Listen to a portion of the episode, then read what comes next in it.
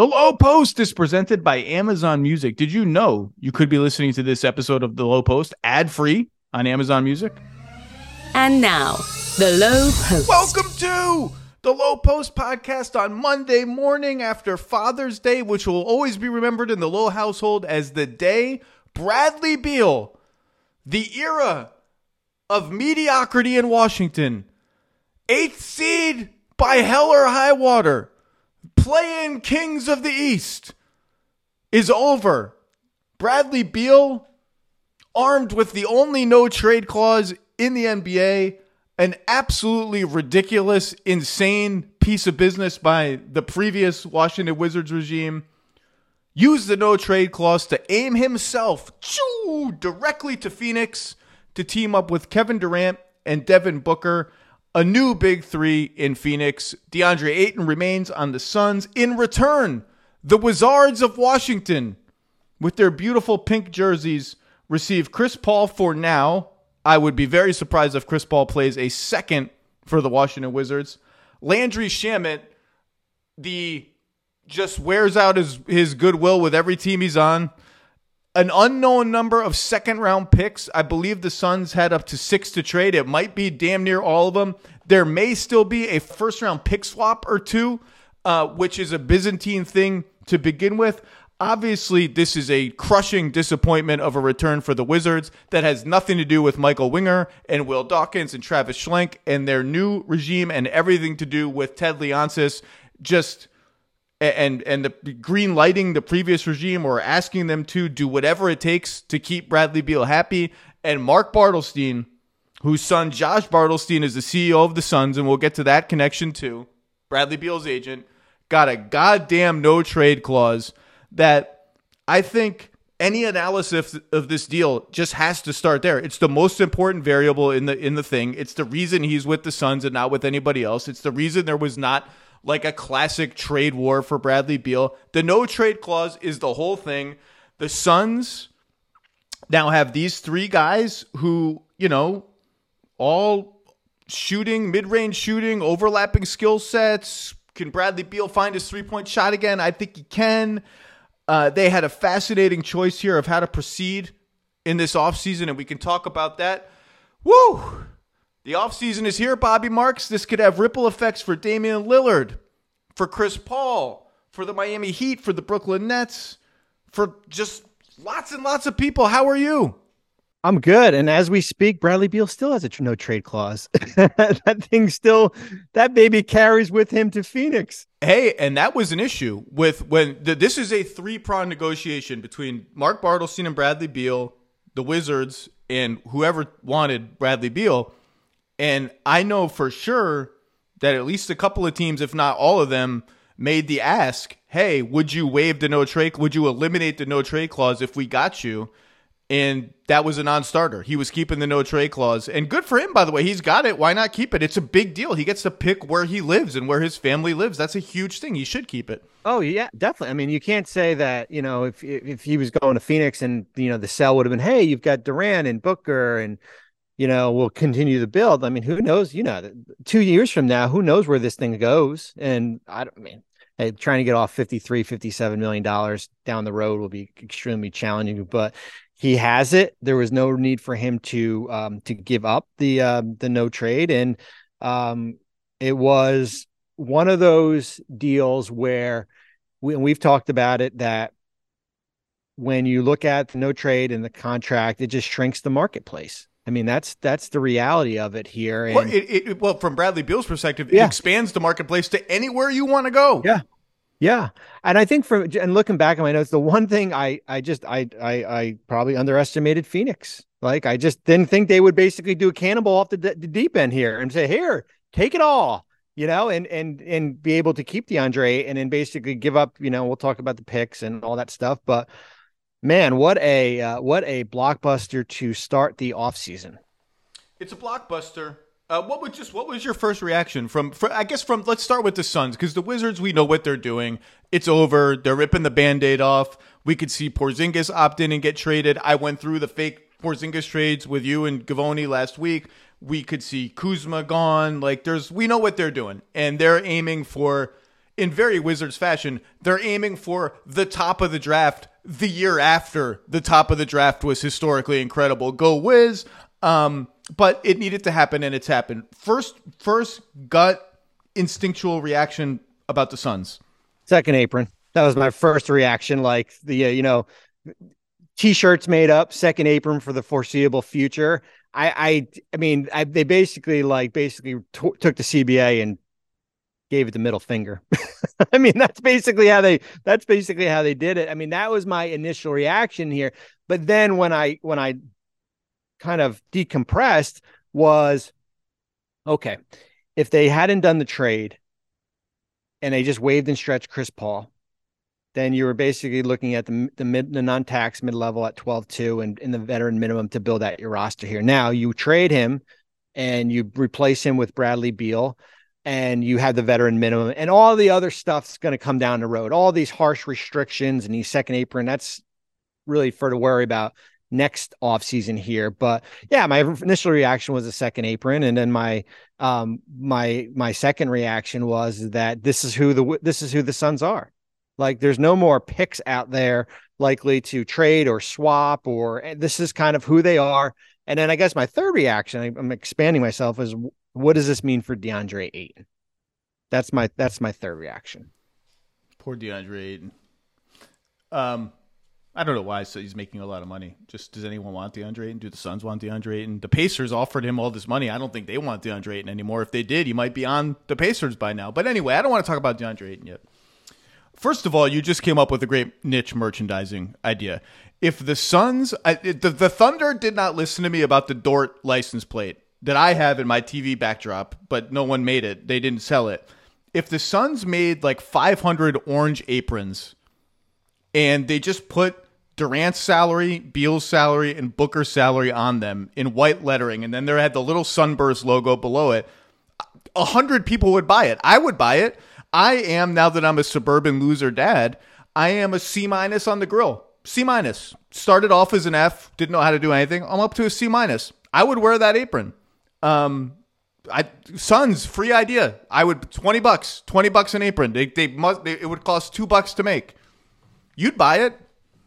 Oh, I would definitely buy it. I would, I would, I actually would probably frame it and put it be, be, behind me when I'm home. We can show it. You know, I mean, they basically listen like the the rules came into place for a reason. So the the the um these three max stars can't join itself. What what happened was is that the loophole there's like a we got like a we had a two week window or a loophole and then we have another year loophole before everything else really comes to a crashing halt here and give them credit they took advantage of it they knew that what they had wasn't good enough who knows what they i mean they got a lot of work to do as far as filling out the roster here but um, you know, we'll see. Okay, so let's start basic. Suns. So you you you outlined it. They had a choice if they it, with with or without Chris Paul. Their choice was essentially, let's say without Chris Paul. Let's say they stretch Chris Paul. Just we don't want to be in the Chris Paul business anymore. We can't find a trade. We'll stretch him. Durant, Ayton, Booker, Shamet, Paul's money, Payne's money, Ish Wainwright's money. They're already at like 135 million bucks just with that. Add on some minimums, they're up to 140. So yeah, they have the tax mid level, and so I think they calculated two things here. Um, number one, if we went that route and we used the tax mid level or the non-tax mid level, the big mid level to Yeah. get a player or two, we are now hard capped. We could not go over 169 million dollar payroll this coming season thereabouts. Hard, no one wants to be hard capped. The hard cap sucks. It restricts you. Opportunities come and go. You can't do it. Um, and they just said, you know what? Rather than that, let's just not be hard capped anywhere. Let's just blow past the second apron. Yes, we can't use our exceptions. That's fine. We'll have other exceptions we can use. Let's just ignore that, blow past it, not get ourselves in this pickle where we have a ceiling that if we hit it, we're done. We can't do anything. I think that absolutely was their thinking. And underneath that, or maybe even above it, is I said this from the beginning. The Suns did not have enough good players to lose one of them, Chris Paul, for the unknown of exceptions. Who $12.2 million worth of salary you can use. He's too good for that. They're too thin for that. So I understand why people are panning the deal for the Suns. Brad Beal has not had a, by his standards, very good last three seasons. He certainly has not had a very good, healthy last three seasons. Um, he's a three-time All-Star. He hasn't made an All-Star team since 2019, I believe.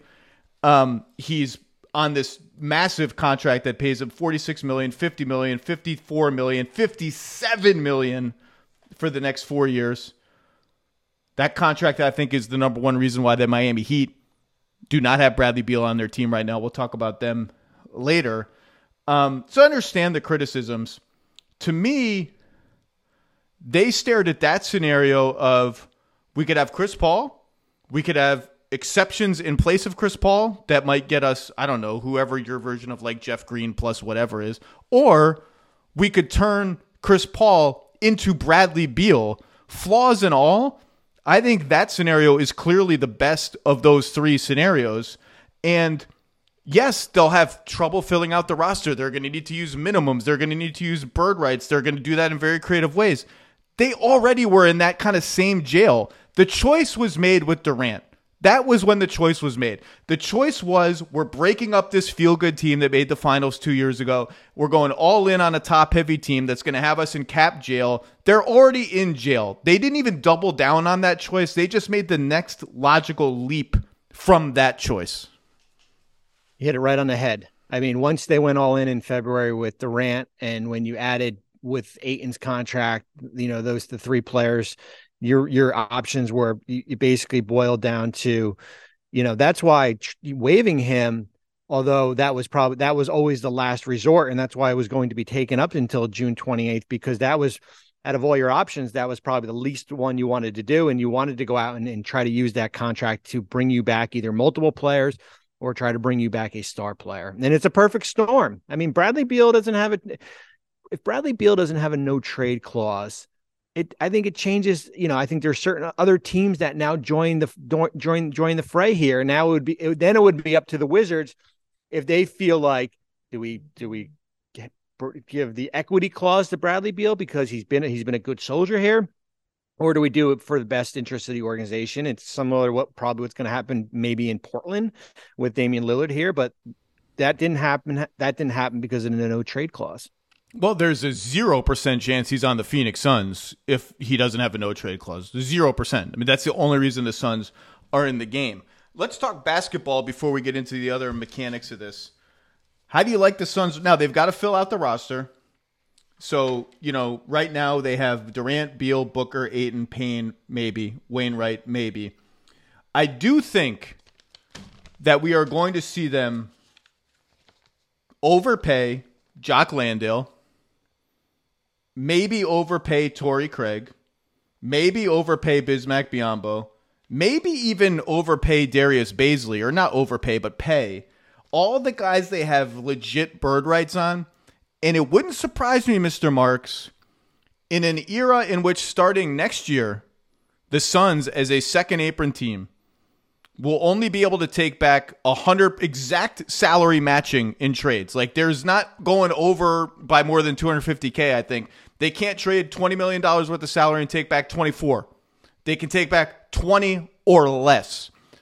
Would not surprise me if some of those deals that I just mentioned, some of those free agents get re signed to dollars that are going to be exact matches, the best they can project of like what the mid level exception will be. They're going to try and finagle all sorts of things like that so they can give themselves some trade flexibility that way. So they'll have some guys on their team. The, the ring, some guys will come back, some ring chasers will come.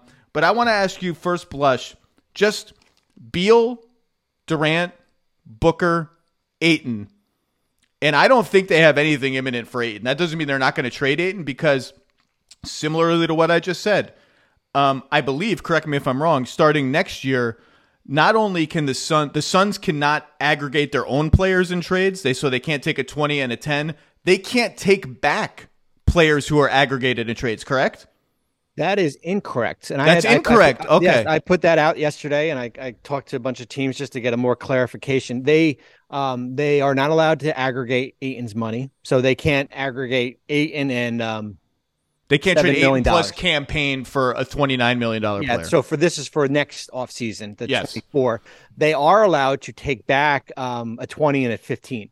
Okay, so deal. so so what I was going to say is so they can down the line they they are not under a an, a, a a strict timeline of if I wanted to break Ayton up into th- three players via trade. They can keep doing that beyond this season. Yeah, they're not on that heat. The heat timeline is different because we had talked about it where they were facing the aggregation because of Herro's money, right? Like they needed if if if they ever if Damian Lillard say next year became available and the Heat were a second apron team, they weren't allowed to add Herro and a twenty million dollar player and aggregate that there. That's so that's a little bit of a different timeline with Ayton. There really is no timeline for him. I mean, you don't have to, you're not forced to do anything. The only timeline is that for starting July 1st, it's 110% as far as money coming back. Right now, we're still in that 125% boat. And then for um, when you're a second apron team, is that, you know, you're not taking, yeah, you're not taking money, you know, more money back in a, in a deal there. But my point is if they want to trade Ayton for three players, Yeah, you can do it. they will be able to do that beyond this season. Yes. So they're under no time crunch to deal Ayton like now Correct. to break him up. Because they do face a fascinating decision.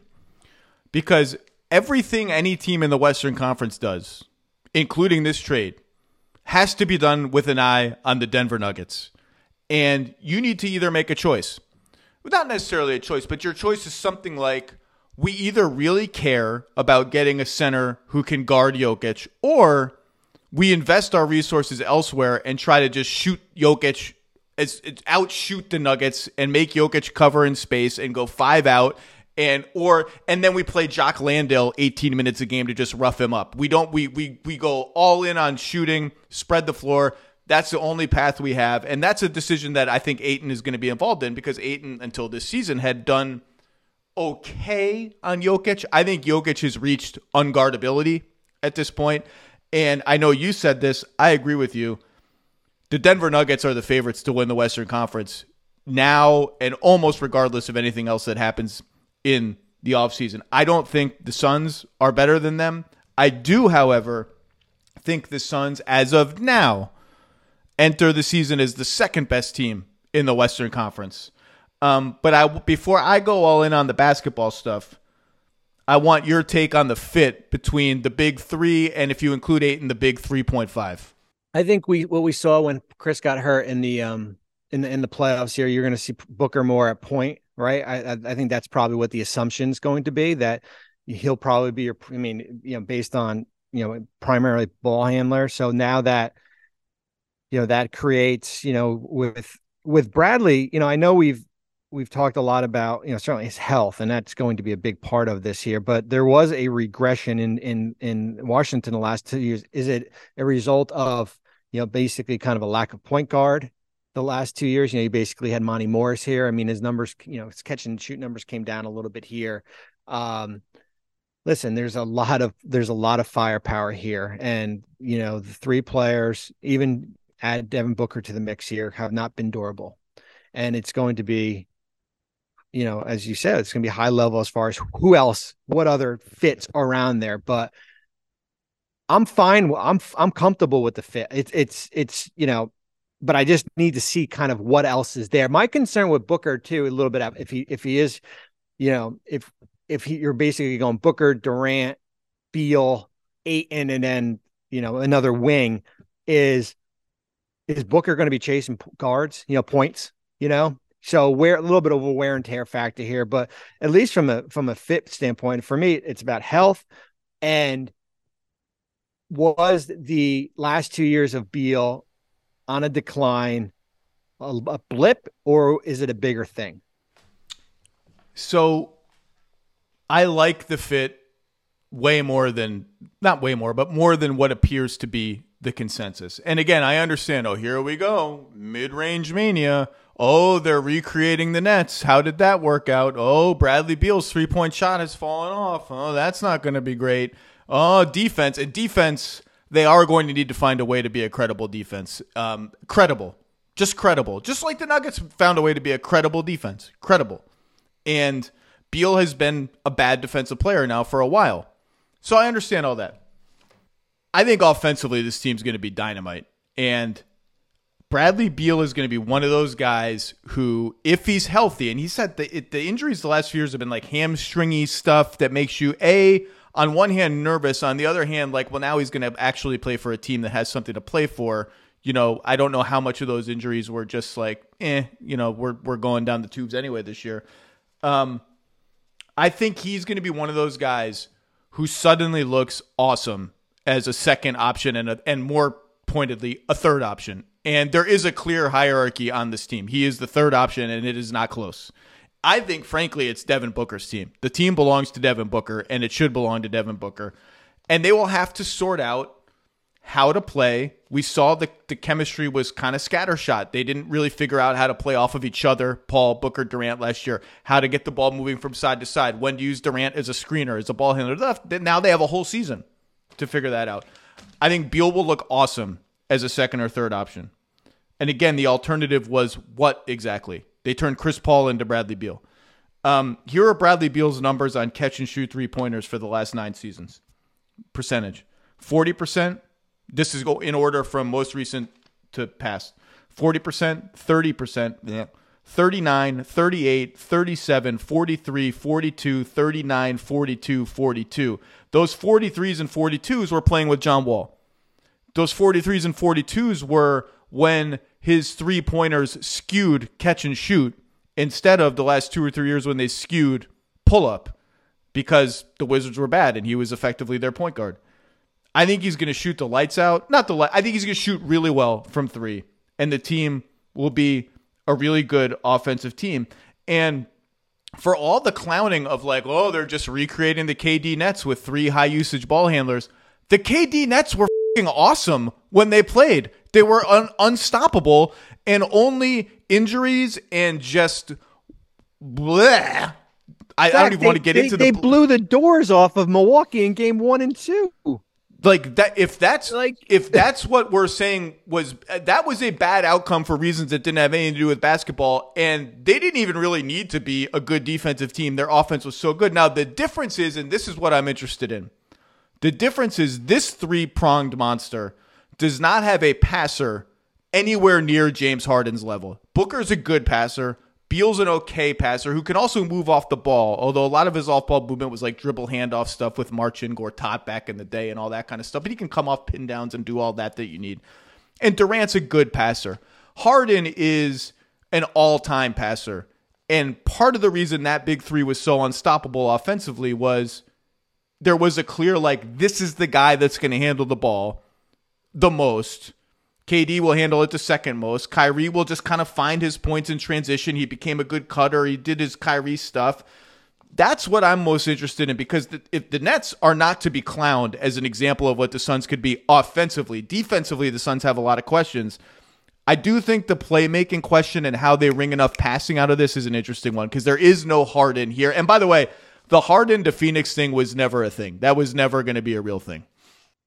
No, I agree. I mean, I never, I never saw I never saw a clear path. Um, you know, for Harden, they also have they also have a, a, trade exception too that they have access to, which who knows? I mean, it's just another tool for them. Um, but you're right. I mean, that there is a difference between these this Phoenix team and, and this Brooklyn team is is is the you know certainly the Harden factor. I, I, I think the fit offensively is going to be fine. I think people are kind of overthinking it. Now, defensively, it's going to be def- defense, health, those are all fair questions. And the Nuggets, the Nugget, the Nuggets are the Nuggets are watching this. I mean, I guarantee you, I know the Nuggets are watching this. Like, yes, they're in the afterglow, but they're watching this. Like, all right, you, you guys want to like, you guys just want to like have no depth and no chemistry and three dudes who need and want the ball. Like, cool. We built our team pretty carefully uh, we like it. We're not scared one bit of you. And I actually like again, all all both these teams healthy, depending on how the Suns fill it out. The the Nuggets to me are better. They're they're still the best team. No, I agree. I mean, and they I mean they played together. I mean that's the big thing, and I think, you know, the Bruce Brown decisions, which is you know, the likelihood is that he declines that option, but he, you know, hey, he might come back on a discount. Who knows? You know, he, you never know. Um, but I, yeah, I'm not ready to put, I'm not ready to put Phoenix up there ahead of, um, ahead of Denver just because of, you know, what, what it looks like right now. I need to see what the roster looks like. I need a sample of games here. I need to see this team get healthy. Listen, for, for the playoffs, you roll this team out and you just put, you know, spare parts I, I love it. But as you said, like you got to get there, right? And you got to get there in one piece, and you got to get there as a as a you know in, as a pretty good seed also. I do think the Bruce Brown thing becomes a little bit more pressing for the Nuggets now because they do need as many perimeter defenders as they can throw at these guys. And Bruce Brown's very good, and particularly on the ball. And he's going to have a market at the mid level exception for multiple years at worst, and maybe more than that he needs to get paid. This is his time. And their only route is really to just do the Bobby Portis thing where like you sign a one plus one at whatever the most they can offer him is, which is you can probably tell me off the top of your head. It's like 120% Seven, eight, 7.8 million. Yeah. And then then you wink wink. This is we never had this conversation, but you decline your option, and then we resigned you at at the full early bird number. How, how all of a sudden did I get Walmart stock in my my account all of a sudden. And in the meantime, when you when you meet with him now, you're like, "Hey man, what's your favorite wine? Like, what can we do for you? You know, I can get you the best table at this restaurant over here. Like, you know, pick up a dry cleaning." Passion, drive, and patience. The formula for winning championships is also what keeps your ride or die alive. eBay Motors has everything you need to maintain your vehicle and level it up to peak performance. Superchargers, roof racks, exhaust kits, LED headlights, and more. Whether you're into speed, power, or style, eBay Motors has you covered. With over 122 million parts for your number one ride or die, you'll always find exactly what you're looking for. And with eBay Guaranteed Fit, your part is guaranteed to fit your ride every time or your money back. Because with eBay Motors, you're burning rubber, not cash. With all the parts you need at the prices you want, it's easy to make your car the MVP and bring home huge wins. Keep your ride or die alive at ebaymotors.com. Eligible items only, exclusions apply. For the ones who get it done, Grainger offers high quality supplies and solutions for every industry, as well as access to product specialists who have the knowledge and experience to answer your toughest questions. Plus, their commitment to being your safety partner can help you keep your facility safe and your people safer. Call or click Grainger.com or just stop by. Let's talk about the Heat, who were, I thought, the most logical landing place for Bradley Beal. And in the end, I think they kept their powder dry. I, I, I really think that's what it, you never, as you recreate and you're on the phone all night trying to figure out who was offered and when and how were they offered. Were they offered? What's an offer? Were they actually offered? Or were they just bandied about? Um, in the end, my best guess, and please disagree with me if you think I'm wrong, please. My best guess is they looked at Tyler Herro's contract, said, okay, 27, 29, 31, 33. Beal, 46, 51, 54, 57.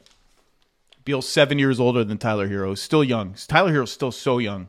And everyone's down on him because the Heat made the finals without him. And I think the Heat, to the best of my knowledge, looked in the mirror and said, Is Bradley Beal $30 million and seven years older better than Tyler Herro? And if not, and if Washington doesn't want our long term, other long term salary anyway, and Washington clearly wanted to just get this money off the books and move on, then why don't we just keep our powder dry for the for the next wave of guys. And maybe I don't think anybody knows this for certain. I really do not think anybody knows what Damian Lillard is going to do, but maybe it's Damian Lillard in 4 days. Maybe not. I again, I don't think anybody knows. But that's my best read on the Miami situation. What have you heard? No, that's that's why we started to hear Victor Oladipo, Kyle Lowry, right? It went from Herro as the main guy, and then whatever else, Duncan Robinson, for example, as far as to make the money work. Um, from what I've, what I've, you know, that Miami certainly was looking to get off, to keep that Herro contract, to get off the expirings, Um, it would have cost them probably the 18th pick in the draft. Um, it might have cost them something down the road, whether it been maybe a protected future one.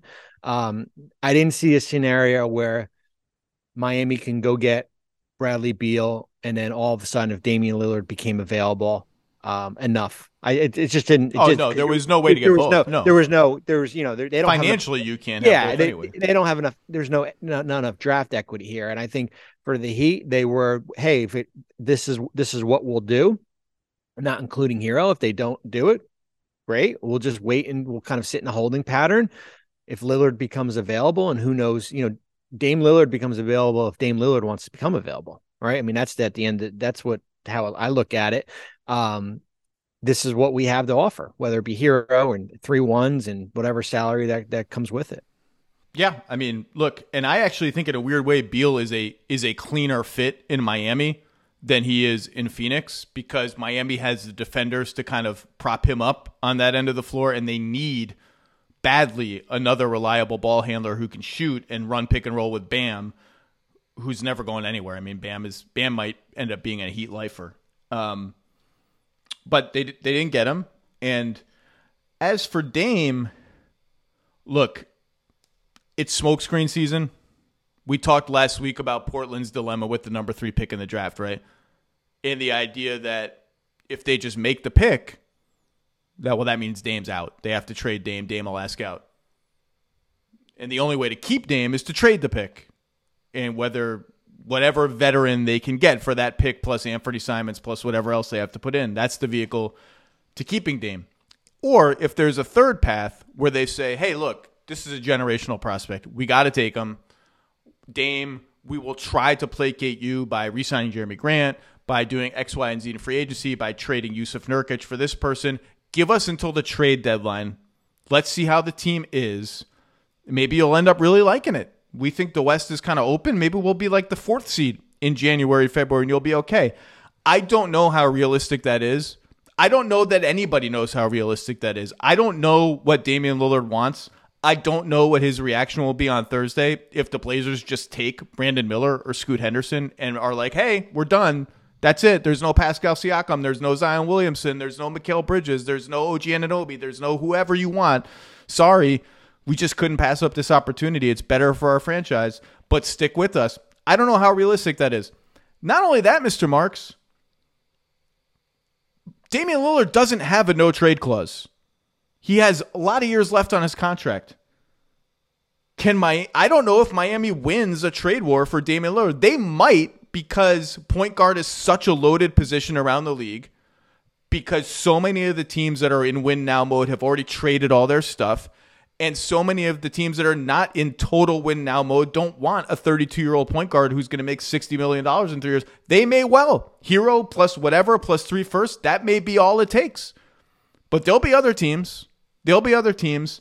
What is your best synopsis of the lay of the land at the number three pick right now?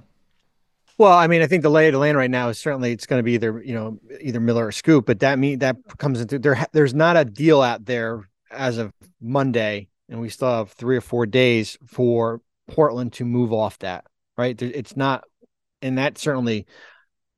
I don't know if it does change. I don't know if Zion Williamson becomes available. I don't know if Brandon Ingram becomes available. One of those, you know, one of those two players here. I think, I think you hit it right on the head that, like, if you're the Trailblazers, you're basically picking the best available and then you're having that con- you're going to have that conversation with him saying hey Let's see where Shaedon Sharpe looks. We're going to bring back Jerami Grant. Let's see where what let's see what happens with Scoot Henderson. And then if you want, we can move we can go in a different direction. But as you said, like he doesn't have a no trade clause like Bradley Beal has. The question would be how much he's built up so much equity. Do you almost treat it that way? But here's the thing: if it came down to, all right, we're going to make a deal, we're going to move, make a move.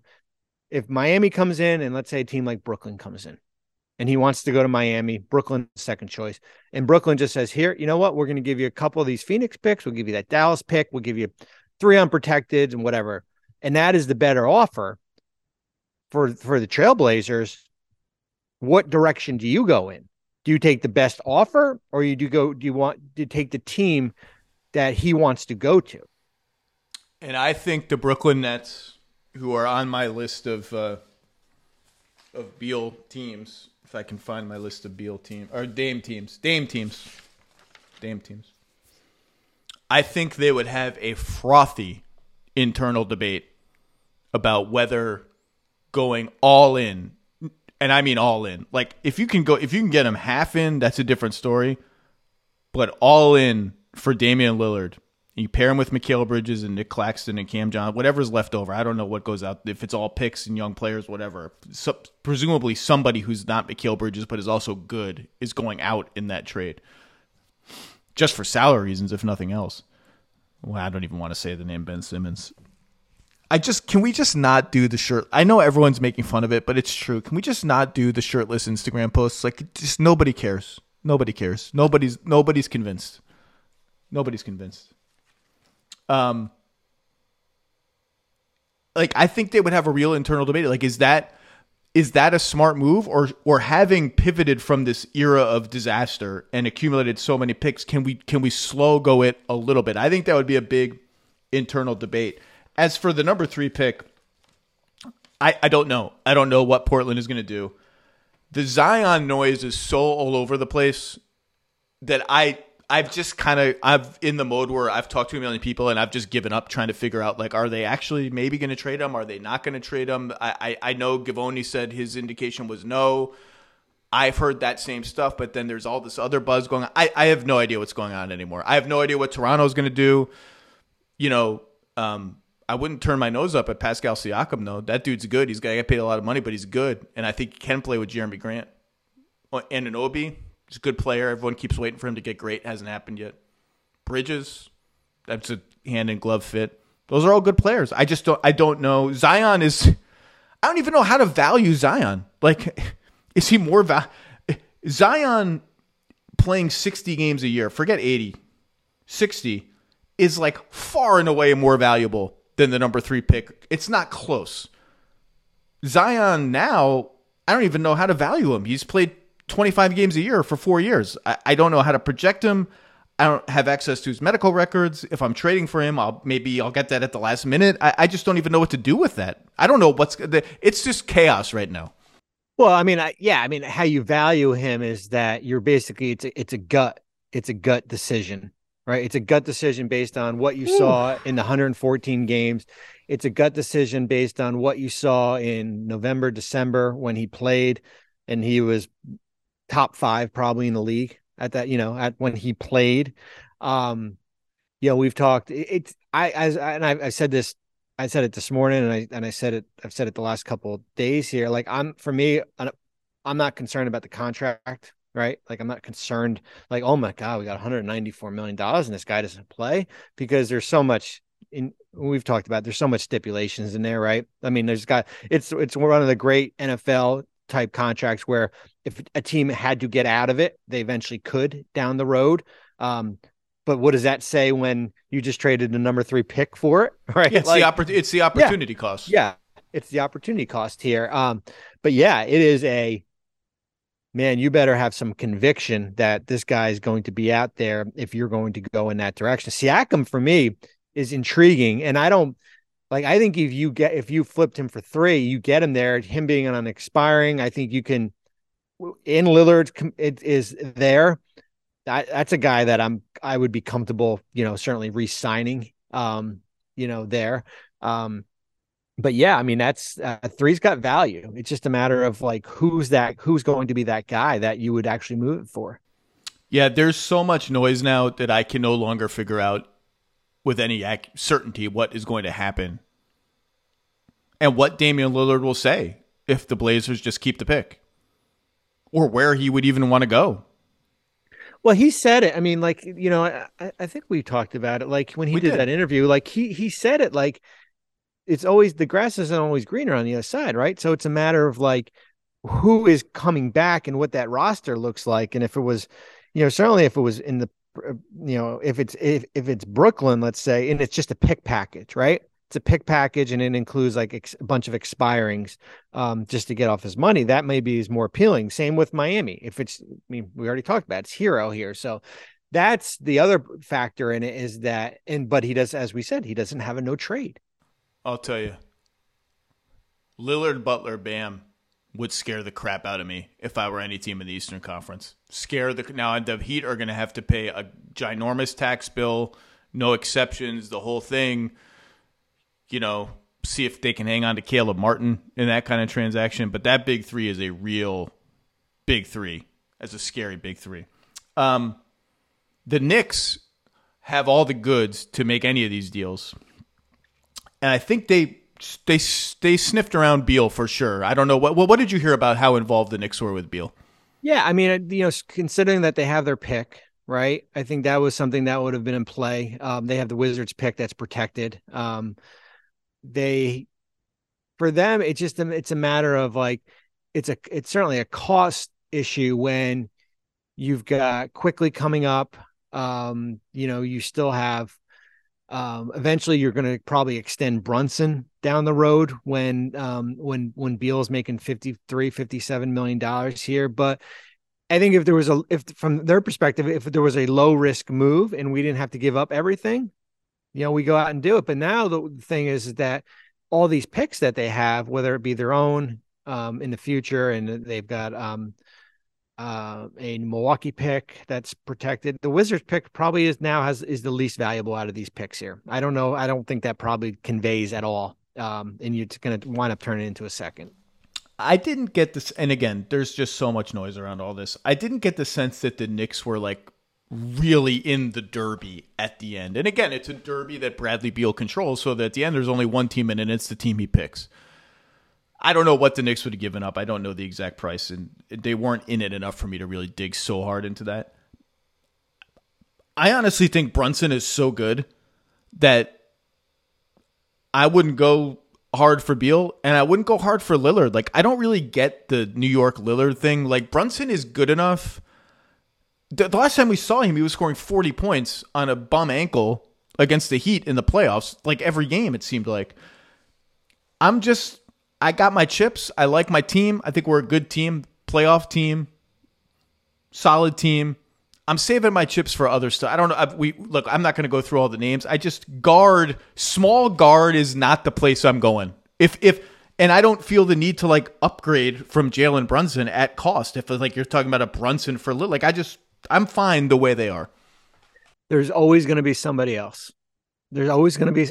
right now, it's it's Beal and maybe Lillard, and eventually it's going to be somebody else, and it might be somebody better. And that's how you have to look at it. Where you may, it's like, you know, it's like going Christmas shopping, right? You want all the toys, but eventually there's going to be, there's going to be a better toy next year. When I was at the combine in Chicago, Doc Rivers got fired, and I wrote the night of the lottery there was already buzz going around that that had flipped, not flipped, but changed the equation in James Harden's calculus about like, well, maybe the noise was already starting like, okay, pump the brakes a little bit on the Houston thing. The brakes have now been pumped like slammed on around the league. Um, to the point that I bet if you pulled 50 front office executives, a majority of them would guess he's going back to Philly. I don't know what the hell is going to happen. We'll see. I mean, James, who the hell knows? But if James Harden goes back to Philly, I don't even know if this is feasible. Would you at least call Portland and say Harris and Maxey? Do they even have a pick? I think 2030. I mean, is Maxey I guess there's a two prong question here. Is Maxey already too good for Philly to move for a 30 something guard when they already have th- another 30 something guard and defense is going to be a problem with any Lillard Harden combo? Or flip it around, is Maxey the best thing Portland might get offered among all the deals we're talking about for Lillard? If Lillard indeed, and again, we don't know exactly, we don't know what he's going to do. That's an interesting one to me. I don't even know if it would work on it, either it's side. Almost, it's almost like the Gilgeous-Alexander trade for Paul George without the picks. Almost like that kind of like young player rookie contract. Um, you're gonna have to pay him Maxey. He's not Soon. making. Yeah, he's he's up this. Uh, he's extension eligible this offseason. He's restricted free agent next offseason. So eventually, you are going to have to pay him, and that's that's what you, I mean. those are your cards, right? That's all that that's what your cards are right now. I mean, I, I said last week I wouldn't. There's no way you put him in a Beal deal. This, but Dame's a different Dame with Harden coming back is a different conversation. Um, I don't. I haven't thought. Everyone loves the Jaylen Brown for Damian Lillard deal. Everyone, the media loves to speculate about that one. I haven't thought so hard about that one because I understand Jaylen Brown's now extension eligible. We have we Boston knows more internally about what he wants, and he has agency in this whole process. Um, I just have never loved the idea of that trade for Boston. I just don't like trading a guy who's like Jaylen Brown has his warts, and he was like borderline All NBA. I had him in at the end because of injuries to other players, but he's still 25 or 26 or whatever he is. I don't I don't know if that's the deal that catapults me if I'm Boston like past my issues that now maybe it is because all my issues are offensive execution and this guy's an all-time crunch time killer but I just that one has never felt great to me from the Celtics perspective. Now it's it never felt as great. Everyone loves to just boom done, clean it up. Well, I don't I don't love it. I don't even love it from Portland's perspective that much honestly. No, because it's not. I mean, what else is there? Anything else coming with him? I think if I think if you're Portland, if if he ever, you know, if he ever was moved, I think it's it's got to be almost like, I guess, cons- comparable to what the Jazz went through, where you're kind of trying to reset in the middle, where you're getting a player on a deep and a good contract, whether it been in the case of whether it was Markkanen there, and then you're getting the picks, right? You're getting the three or four, um, you know, unprotected ones. Um, I speaking of agency and player agency, I do want to talk about the Bartelstein connection um, between Mark Bartelstein, the agent, and Josh Bartelstein, who's the CEO of the Suns. I think that's his title, CEO of the Suns. Yeah, father son. Josh is the son. I think that connection absolutely helped grease the wheels for this trade. Like that's just how the business works. Human connections. Sometimes it's most of the time it's GMs who like each other and have had beers together or used to work on the same team and now they've ascended to be GMs. They talk. Um, there's no question it helped. But this whole like I, I saw this whole thing when I would pop in on Twitter about how, oh, here we go. The Bartelsteins are colluding to manipulate Bradley Beal to go to the Suns. I'm like, dude, Bradley Beal is gonna go with like don't reduce Bradley Beal to like a pawn in some agent and son game. Bradley Beal has been in the league a long time. He's very, very smart. He's gonna pick where he wants to go. He's not gonna be like, oh, I'm, I'm. You guys want me to go here? I'll go here. Like I didn't. That's not how this happened. Bradley Beal was recruited by the Suns, wanted to go to the Suns, and picked the Suns because that's where he wanted to be. I didn't like. I, the connection clearly helped. It helped start the conversation and get it going, but it, it I didn't like how it was framed in some corners. No, you're right. I mean, the connection definitely helped. No, now it it would be a bigger issue, and it would be collusion if Bradley Beal did not have a no trade clause, and a team like Miami or Brooklyn or New York came in came in with a whopping offer. Right, just said like we're going to give you three ones and young players, and Phoenix said, you know what? Or Washington said, you know what? We're going to do it to the team that's got second round picks and expiring contracts. Then that would raise the red flag. It just wasn't. It just wasn't the case here. It, it, the, the, the no the no trade clause is the whole thing. It's the whole thing, and it's a disaster for the Wizards. They're five years late.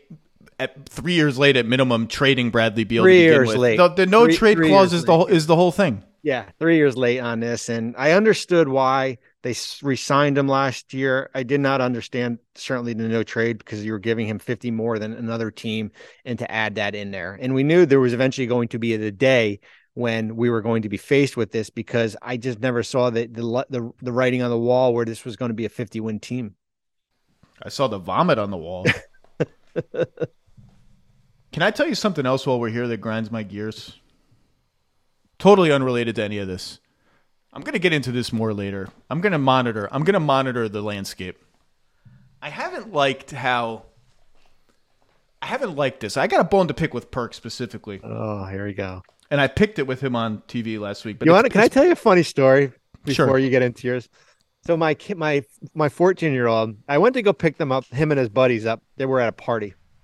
Oh boy. And oh no, boy. So listen, the, listen, we we uh, we had the whole discussion with my wife. Laid the, she said she laid it all out. There was like, here's here's your one chance, and it was a party where other school school like different schools, you know, it wasn't just his.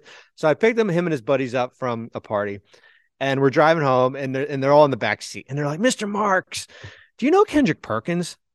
And I was like, I do. They're like, can we ask you a question? I'm like, yeah. They're like, why is he such a bleep on NBA 2K? Why is he such a jerk? So I said, I don't know. It's a good question. So when we were out in LA doing um, NBA Today, Cooper, my 14 saw Perk in the hallway. He said, Hey, Perk. He's in Perk. What's up, little man? He says, Why are you such a jerk on NBA 2K? Perk looked at him like, What? He's like, "What are you talking about?" And yeah, that's uh, is, is he a commentator in NBA 2K? He's, and a hater to the players. He's a hater. Right. But this goes beyond perk. I've seen this. I've seen this pop up uh, in several media places. So, so here's what's happened in the past two weeks. Uh, Nikola Jokic was the best player on the championship team. Um, two years after Giannis was the best player on the championship team.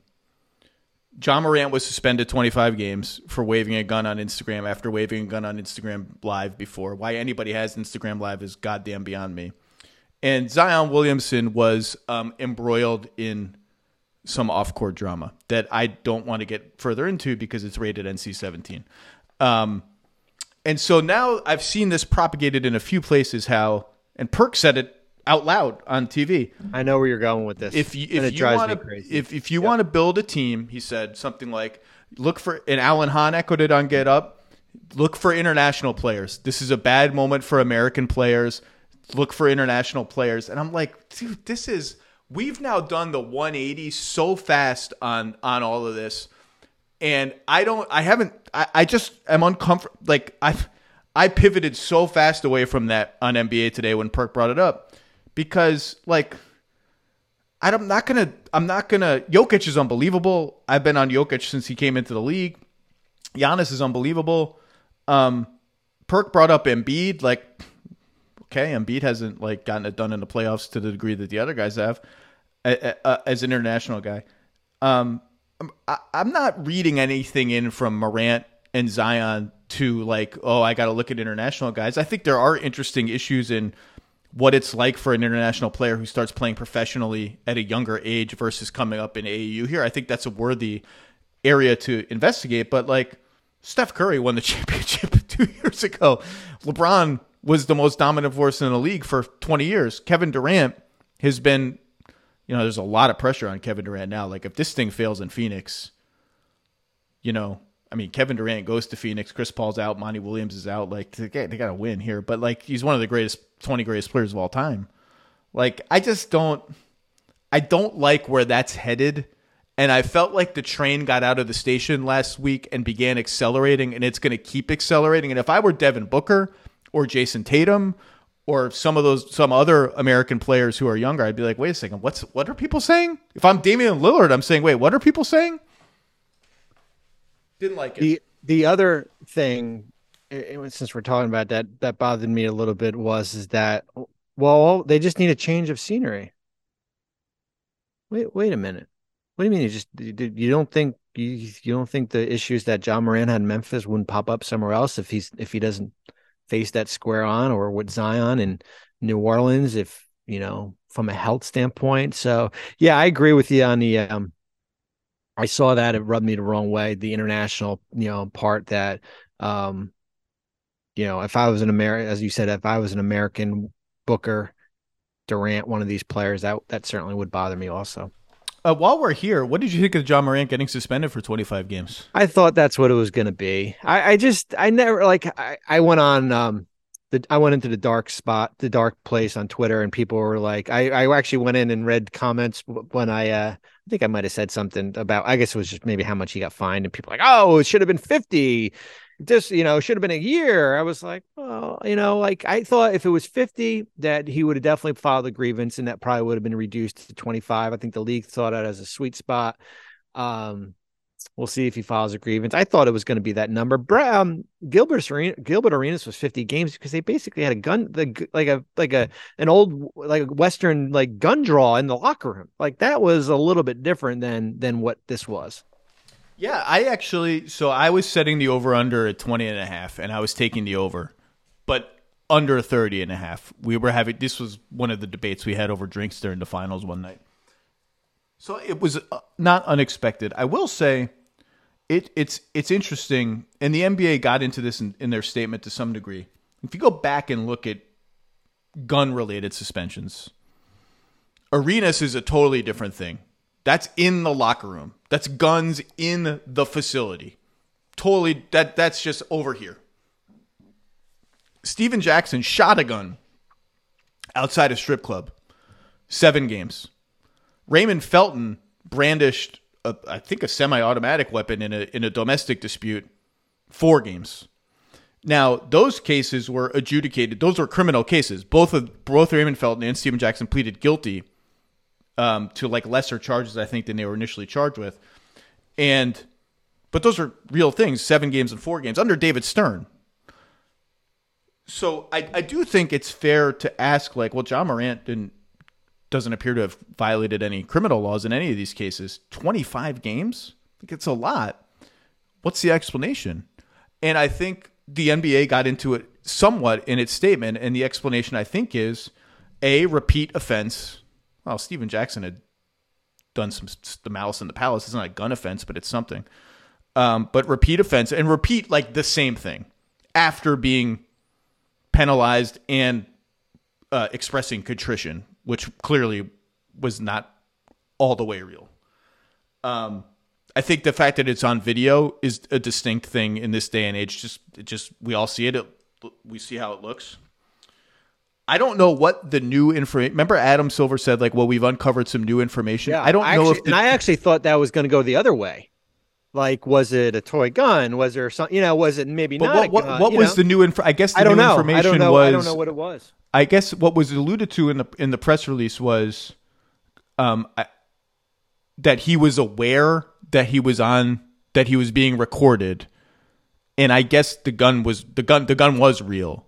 I, I, is that all the new information that was Um, recovered? like I think the nu- yeah, I think be. the number is fair-ish. I just if I were Ja Morant's representatives and the Grizzlies, I would I would actually just want a meeting with the NBA. Like, can you give me a little more about why 25 games? But I don't I don't think it's outlandish. I also just don't like everyone's like, how does this affect the Grizzlies? I'm like, I don't know. The Grizzlies have played pretty goddamn well without Ja Morant. It's 25 games. Chances are they'll be like 500, maybe a couple games over, a couple games under, a few games over, whatever. And if he comes back and this is water under the bridge, you just keep building your team. If it's not water under the bridge, if it's a recurring issue, then your whole franchise is a little screwed up. The only way I think it, w- it would affect the Grizzlies would be if they looked at Tyus Jones as that trade asset that had to f- had to kind of find a small forward out there. And now with this, now does does Tyus now you know come off? Would he come off the table in any deal because you like who's playing guard for you? Like that would be really the only from a I guess from a trade standpoint, roster building standpoint. They've always taken the long view. I don't see why they would change now, even if it means really taking a step back at guard for the first 25 games. We'll Yeah. see. Uh, let's finish with Chris Paul. Chris Paul probably doesn't want to play for the Wizards. Chris Paul's family's on the West Coast and he wants to win. Any place that Chris Paul goes, if if he's ever presented with some options, I don't know if he will be, there will be a lot of boxes to check, but the two most important ones will be winning and proximity to his family. Um, Chris Paul, his thirty point eight million dollar salary is now either mostly or all guaranteed, depending on the specifics of this trade. At least twenty five is guaranteed. which is not which is not all the way official yet. The Wizards could still whatever it ends up being, the Wizards could just waive him and say we're done. We're not stretching you. We're just waiving you. Here's all your money. You're a free agent. You'll clear waivers. You can sign wherever you want. In which case, the whole league becomes um, available to him to some degree. Um, the Clippers, I believe, can they even offer the non-tax mid-level? No, they just have the vet minimum. So if he wants to go to the Clippers and if the Clippers want him, their choices are vet minimum. His choices slash their choices are a vet minimum or trade um, at his full salary number. And the Clippers certainly have a number of salaries they can aggregate. They got a bunch of yeah, they got a bunch of expiring. I which mean, they which they won't be able to do aggregate in a year. Uh, the Lakers though could offer at least a non-tax mid-level. Yeah, they've got 12 too. I think the the big question with the with with Chris is if it if it is a um if it's a buyout, is there you know is there significance basically whatever you earn somewhere else like you're not going to double dip and even if there wasn't um there's going to be some type of you know he'll still make he'll make some money off it but there'll be some set off. I mean, the Clippers is poetry, right? Like that's that's the one that I know he's expressed that he wants to play with LeBron. So are they're friends. They've they've always dreamed of playing together, and the fit there is interesting. It gives them an alternative to paying D'Angelo Russell. The Clippers, it it's a great fit, and they have multiple ways to do it. It's a West Coast team near his family. Makes a lot of sense. Any other Chris? I mean, the Lakers and the Clippers are the obvious ones. Are there any other ones that you have That, thought about? No, that that's that's what I would see it from uh, from his perspective and from you know uh, we've talked we've heard certainly the Clippers would they would you trade for him and when you trade for him you basically have to give up some type of com- combination of probably Marcus Morris, Batum, Covington, that group two out of those three players probably it would probably cost you a second round pick and if Yeah, I've heard, I've heard people like throw out Terance Mann's name. It, no, uh, yeah hey, delete They- that one. They man. weren't even going to put him in the what? There was a deal during the year. I don't know. There was some type of deal that I heard. He like, no, like he might be your like, you know, he's your emergency point guard if you know certainly, and he's a good player and he's on a great contract here. But yeah, that would be so. That's why what what is the benefit of trading for him? And you probably have to give up something also.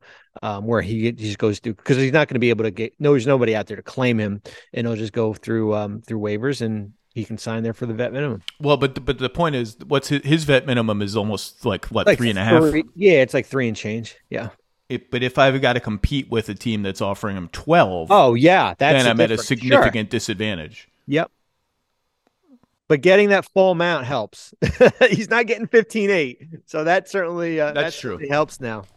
You're right. Maybe maybe maybe it doesn't end up mattering. Uh, of the teams that have been here are some teams that have been bandied about in the public sphere of the media. Spurs doesn't check the winning box. It's interesting. I, I maybe I would be surprised. Milwaukee. That's something the Bucks have thought about before with Chris. They they haven't gotten too serious about it in the past. We'll see. Boston, the endless need for someone to run the offense in crunch time. Maybe. Boston's got a lot of guards. Lot of guards. East Coast, far from his family. Checks the winning box. Checks the, as do the Bucks.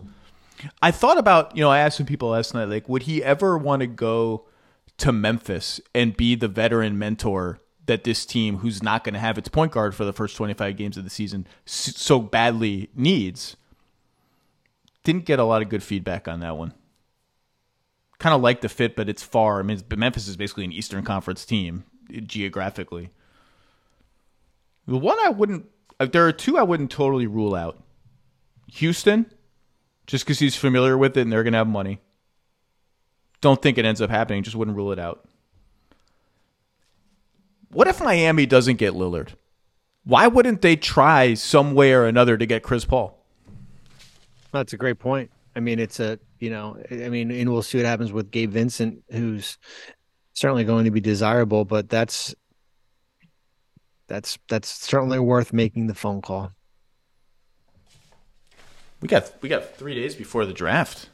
I know. I'm already in like free agency mode. I, you know, what, I'm not, and I, I feel like I need to go to training camp for free agency and like the, like the off season, like during the whole Beal stuff. I missed a couple things yesterday, and I was like, I need like a camp, like a three day of like just nine trades in a day to get me conditioned to kind of where we are. Well, but but everybody does. The CBA isn't done. Teams don't have the CBA. It's June nineteenth. We're all going off a term sheet Yeah. that has That's very that's very bland. It, there's not like when this when the CBA It's not exciting. It's not. It's not a page turner. uh, well, the CBA is like Greek mythology. You know, like I want, ex- I need examples. Like when I send you guys notes, I have to put examples there to help like people like understand it better here. But no, this the term sheet, and that's where the aggregate rule is not as you know certainly defined. But no, we're we don't have a CBA uh, written. We have new rules coming out. I have fancy graphics that came out last night on the apron. Everyone go out and, and look at it, and Yeah, that's Sun's apron. They need to make that. that's right. I will buy it and I will t- post a photo of myself grilling bad We, you know what we should in the apron. we just change the second apron to the Ishbia. Oh boy. Guys already held the ball in the front row and caused a fracas. Um, now we're gonna name something after him. um, well, I mean, the Durant trade was made before the second apron was was something that anyone knew about. The second apron is is not going to be a hard hard cap. Clearly, Phoenix has just punched a hole through it, but it's going to operate similarly to one for most teams. The, the Suns didn't really know that that was coming when they made this trade for Durant. Um, to just to highlight the uncertainty that people are operating under here. Then there's this whole frozen draft pick rule that people are just like, wait, what happens? My draft pick gets frozen. I said- I, I can't said on the trade it. video- Then it goes to the back somehow. I said on the video when I did on uh, YouTube, and Dave McMenamin quote tweeted, and he's like, "I love like drunk Bobby Marks tr- doing trade. I wasn't drunk, but like my delirious." And I said, "2032." I go, "We might all be dead by then. Who the hell knows? There might Hey, be I'm like you right dinosaurs here." I'm telling you right now. I'm going to Vegas next month. I might resurrect the drinking Low Post podcast. Not sure who the cast will be. If it's going to be the original cast or not, I don't know who's going to be where, but uh, it's it's time to resurrect that thing.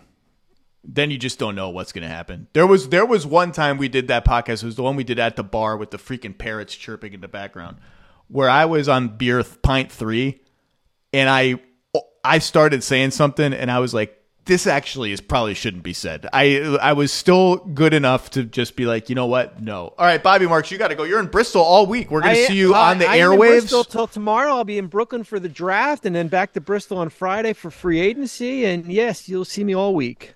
Boy, oh boy, Bobby Marks, hard work. I packed man. a lot of shoes. A lot of shoes. Shoes take up a lot of. Sp- anyway, okay. Bobby Marks, we'll see you on ESPN. Man. Off-season guides for all 30 teams are up. If you want to learn what the new CBA is going to be like, follow Bobby Marks on Twitter. Thank you, sir. Hey, buddy. Shopping for Mother's Day is usually a challenge because you wait until the last minute. Shame on you, by the way. But Macy's Gift Finder makes it incredibly fast and easy to find the right gift just in time for Mother's Day. Whether you're shopping for your sister's first Mother's Day or your fashionista mom who loves to make a statement, Macy's Gift Finder has so many great gift ideas. You can easily pick out something special to celebrate them both. You can shop by price, anywhere from 25 bucks and under to 100 bucks and under. You can also sort by category like fragrance, handbags, more, or gift lists like for the mom who has everything pre-wrapped gifts, gifts for grandma. You can find top brands like Studio Pro model Beats headphones, Polaroid cameras, and Samsung smart TV. So what are you waiting for? Mother's Day is May 12th. That's very soon. It'll be here before you know it. Macy's has the perfect gift guide to make picking something for your mom easy this year. Head to Macy's.com slash gift finder today. That's Macy's.com slash gift finder. You can now stream the most MLB games on DirecTV without a satellite dish. Yes! Catch the clutch hits, strikeouts, grand salamis, web gems with nothing on your roof. So who's there up there, whether it's roofers, Santa, birds, old-timey chimney sweeps, moody teenagers, thrill-seeking raccoons, watch out for them. You name it, they won't find a satellite dish. But you will find your MLB games on DirecTV. That means DirecTV is your home for baseball this season. Root, root, root with nothing on your roof. Yes, stream your team. Call 1 800 DirecTV or visit directv.com. Sign up today. Claim based on total games carried on sports networks. Sports availability varies by zip code and requires choice package. All right, I'm super excited to welcome in our next guest. I, he needs absolutely no introduction. From Meadowlark Media, the host of the Dan Le Batard Show with Stugotz, and a whole just endless band of merry people, including a very cranky Mike Ryan the other day. Dan Le Batard, how are you, sir? Uh, I would be better if the endless band of people that I have uh, wasn't quite so cranky. I would be better, but uh, generally okay. So thank you for asking, Zach. So I wanted you on because obviously we're celebrating the Nuggets. We're we're both celebrating the Nuggets and looking ahead to the NBA offseason. We already had a huge trade. I have caught a, a decent portion of your shows the last couple weeks during the Heat playoff run because I know how you are Miami and the Heat are doing this thing, this thing from the play-in to the finals. And there were two snippets of yours that I just adored as a consumer of sports.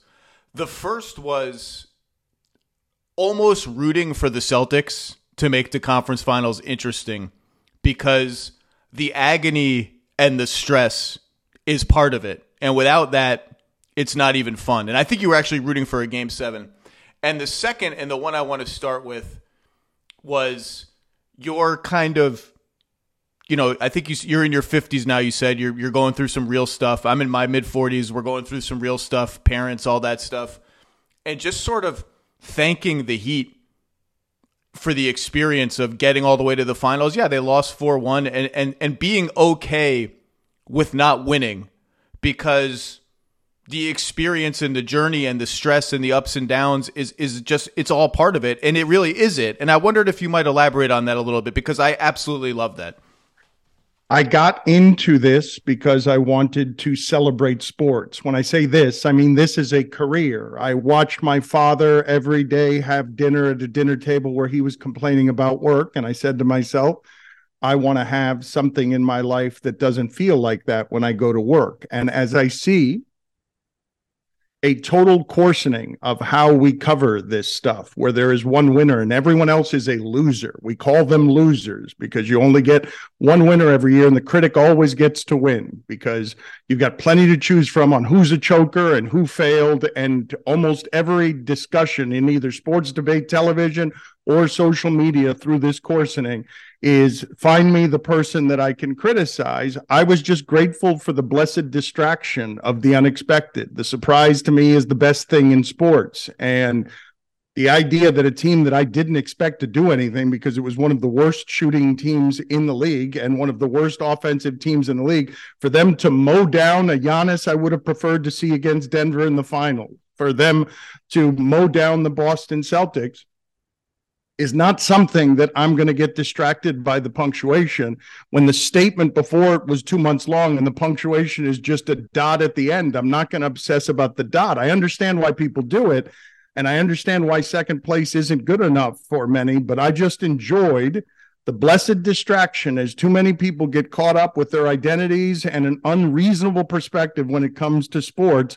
I just enjoyed uh, what it is that we had instead of lamenting that it ended when I messaged you about coming on to talk about this, I, I, said, you know, as someone who's been around the Heat when they were playing the Knicks a little bit, when they were playing the Celtics and in the finals, and watching the finals slip away from them and seeing their people every day when they were down 2 1, down 3 1, down 4 1, I got the sense that although they were devastated by not winning, that they looked at it just like you did, which we wouldn't expect from. I mean, Riley is there's winning and there's misery. I don't. I wonder if. I mean, I don't know Pat Riley. I don't talk to Pat Riley now. I wonder if he even really stands by that anymore because I got the sense, unspoken, mostly, some spoken from Spo, from the coaches, from Andy Elisburg, that there's winning and there's losing, but there's pride also. And I think that even as they felt the finals slipping away from them, they were very proud at what they had done, and they look at this this season as a rousing success. Have you gotten a chance to speak to any of them about that? I've talked to a lot of them to know that they know it was an amazing and rare run. I would say to you, however, that Pat Riley uh, is devoid of this particular perspective. I would say that Pat Riley is immune to the idea that you will be able to change his mind on there is winning and there is misery. You will not be able to change his mind on that. Uh, he doesn't have to be doing this anymore, Zach. He has on his phone a uh, a bunch of cameras that allow him to check in on the Malibu vacation house that he never gets to get to because he's down here in the cave at close to 80 years old tied up in uh, this thing making him feel more alive. Uh, I will say that one of the things that buoys him is he enjoys sitting in Boston in game seven and being pelted by everybody. He enjoys being in Milwaukee uh, more than he enjoys being at home surrounded by support because He's a lunatic. He's a crazy person about competition. Uh, still doesn't talk to Michael Jordan and Larry Bird because of what happened 40 years ago. So perspective eludes him, but I will say others in the organization were amazed by that because it was almost totally unexpected. Once you go in, I mean, you know, Zach, I don't need to explain the history of this to you. Eight seeds don't do that. For a lot of people to be picking the Heat and get caught in the idea of making arguments, well, Spo and Riley have a magic toolbox that's going to allow them to dismantle this giant, unprecedented person. And they played him better than anyone did in the playoffs. They defended the Nuggets a good deal better than anyone else. But at the end of all of it, Denver still had a guy better than anybody that they had. There's nothing in sports like the experience of loving a team and watching them all the time. And I haven't had that experience since the New York Mets of my childhood into my into my mid to late 20s. And I always tell people like when you live it when you're watching every game and the team gets good and you're invested in it, you learn just all the quirks of the players. Like I can still close my eyes and see Rey Ordonez pick slide sliding and picking up a ground ball, and the way John Olerud would take his helmet off between pitches, and you grow to love all their little quirks and read into them. So as as someone who watched this team, what from this playoff run are you are you to going to remember? It's an elevated state of living, Zach. Anyone listening to this, okay? They may indeed tell me that the best day of their lives was the day that their children were born, but I doubt that they were screaming at a television or jumping up and down in the delivery room the way that they do in the fourth quarter uh, of a game because sports has a weird grip on the people who care about it so that you still do remember that stuff that imprinted your childhood what I'll remember is that it is as big a surprise as I have ever seen in sports in this town. Uh, I was making the argument that this one would have felt better than any of the titles with uh, LeBron or any of the titles the Heat had, just because, as I mentioned earlier, I believe that the greatest thing in sports is the surprise. You're telling me about the confidence a fan gets watching their team get good. I'll tell you when I've seen the Heat get good because I didn't see it at any point during the during the regular season. I don't believe that that was a great basketball team. I believe that that was a basketball team that needed some of the things that you need: luck and a healthy Jimmy Butler for the first ten games, uh, where he was normal and or, or abnormal, I would say, super heroic over ten games. The the surprise is just to me the the coolest thing and being delighted by a team that you did not expect anything from because I didn't uh, Zach I I watched the team all year. I'm still expecting them to lose to Giannis. I'm still expecting the Milwaukee Bucks to rally in that series because that made no sense to me that they would they would do it easily there. That up until the last few games at Boston the whole thing was easy for them. They, they never they never trailed in a series uh, at any at any point before getting to the finals. That, that's just lunacy. You know the history of the sport. You know how infrequently you see anything like that. The the euphoria you're describing. Not to sidetrack this about the Mets, but I, I cared way too deeply about the Mets. I, I can't anymore because I don't follow them. You remember they traded for Mike Piazza from the Marlins. Um, and my favorite player on the Mets at that time was Todd Hundley, who played Mike Piazza's position. And so I was super excited about getting Mike Piazza. It's Mike Piazza. But I was like, oh man, this is going to stink for Todd Hundley. And they tried him at first base, I believe. They tried him in the outfield. It was a disaster. There was one game in September of that year in Houston, which was good, where the Piazza hit, I think, a three run homer in the top of the ninth off Billy Wagner to send the game into extra innings and Todd Hundley, I don't know if he was pinch hitting or what, I can't remember, hit a solo homer in extra innings to win the game. And I was home from college in my childhood home. My sister was out with her friends because she's cooler than me. My mom and dad were sleeping. And because it was Hundley, I like literally ran around the entire house up and down the stairs screaming. As I'm doing it, I'm aware how stupid this is, but it just it just took me away. I just I like I will always remember that game and it was a regular season game. It, but that's that's what it does. I want to salute you for covering more intensively Mets games from 20 years ago than anyone in the podcast industry. Uh, but what you speak of, I have seen inside of my own family, where I have my father. Gabe Vincent has been his favorite player just because he's tiny hustler and his story's crazy. I've seen my father fall in love with Gabe Vincent that way, and I've seen my mother not want to trade for Lillard or Beal because she doesn't want to disrupt the magic of this. And I recognize it because I heard all the people arguing on behalf of a 42 and 40 Heat team that had Brian Grant, Lamar Odom, and Dwyane Wade on it because they didn't want Shaquille O'Neal. They wanted to keep that lovable little team that, again, was two games over 500 uh, because they'd fallen in love with the grittiness of it. How can you not love, Zach? Wherever it is that your cynicisms lie about professional sports, I'm perpetually amazed by athletes. I uh, marvel at them. And so I don't spend a lot of time on the cynical side of this. But how can you not marvel at the idea of falling in love and having your identity tied up in a team that has half of its players undrafted, half of its players anybody could have had, anybody uh, in in basketball could have chosen them in the draft that does the measurement on skills, and all of them were unwanted. Like that's a that's a pretty easy thing to to fall in love with. Jimmy Butler's style of play, going and trying to get 15 free throws a game. Um, you you saw you saw a team care. Uh, I think one of the criticisms of Jokic, the only one that I could file, is that it appears joyless what he's doing, and the customer wants the athlete to feel some of the same things so that that connection could grow. You could tell how much the Heat cared; it was obvious. So, um, the undrafted thing, I will just tell you that as this run happened, it wasn't just fans who were captured by this. I've had conversations with front office executives all across the NBA who are all asking in internal meetings, what can we learn from this? What can we learn from how the Heat did this to be this mediocre team in the regular season and do this in the playoffs? Are there lessons in team building? Are there lessons in where the NBA is going in terms of parity um, that we need to download from this? The entire league was not studying the Nuggets because everybody knows what the Nuggets did and how they were built and what this what this player is, Jokic.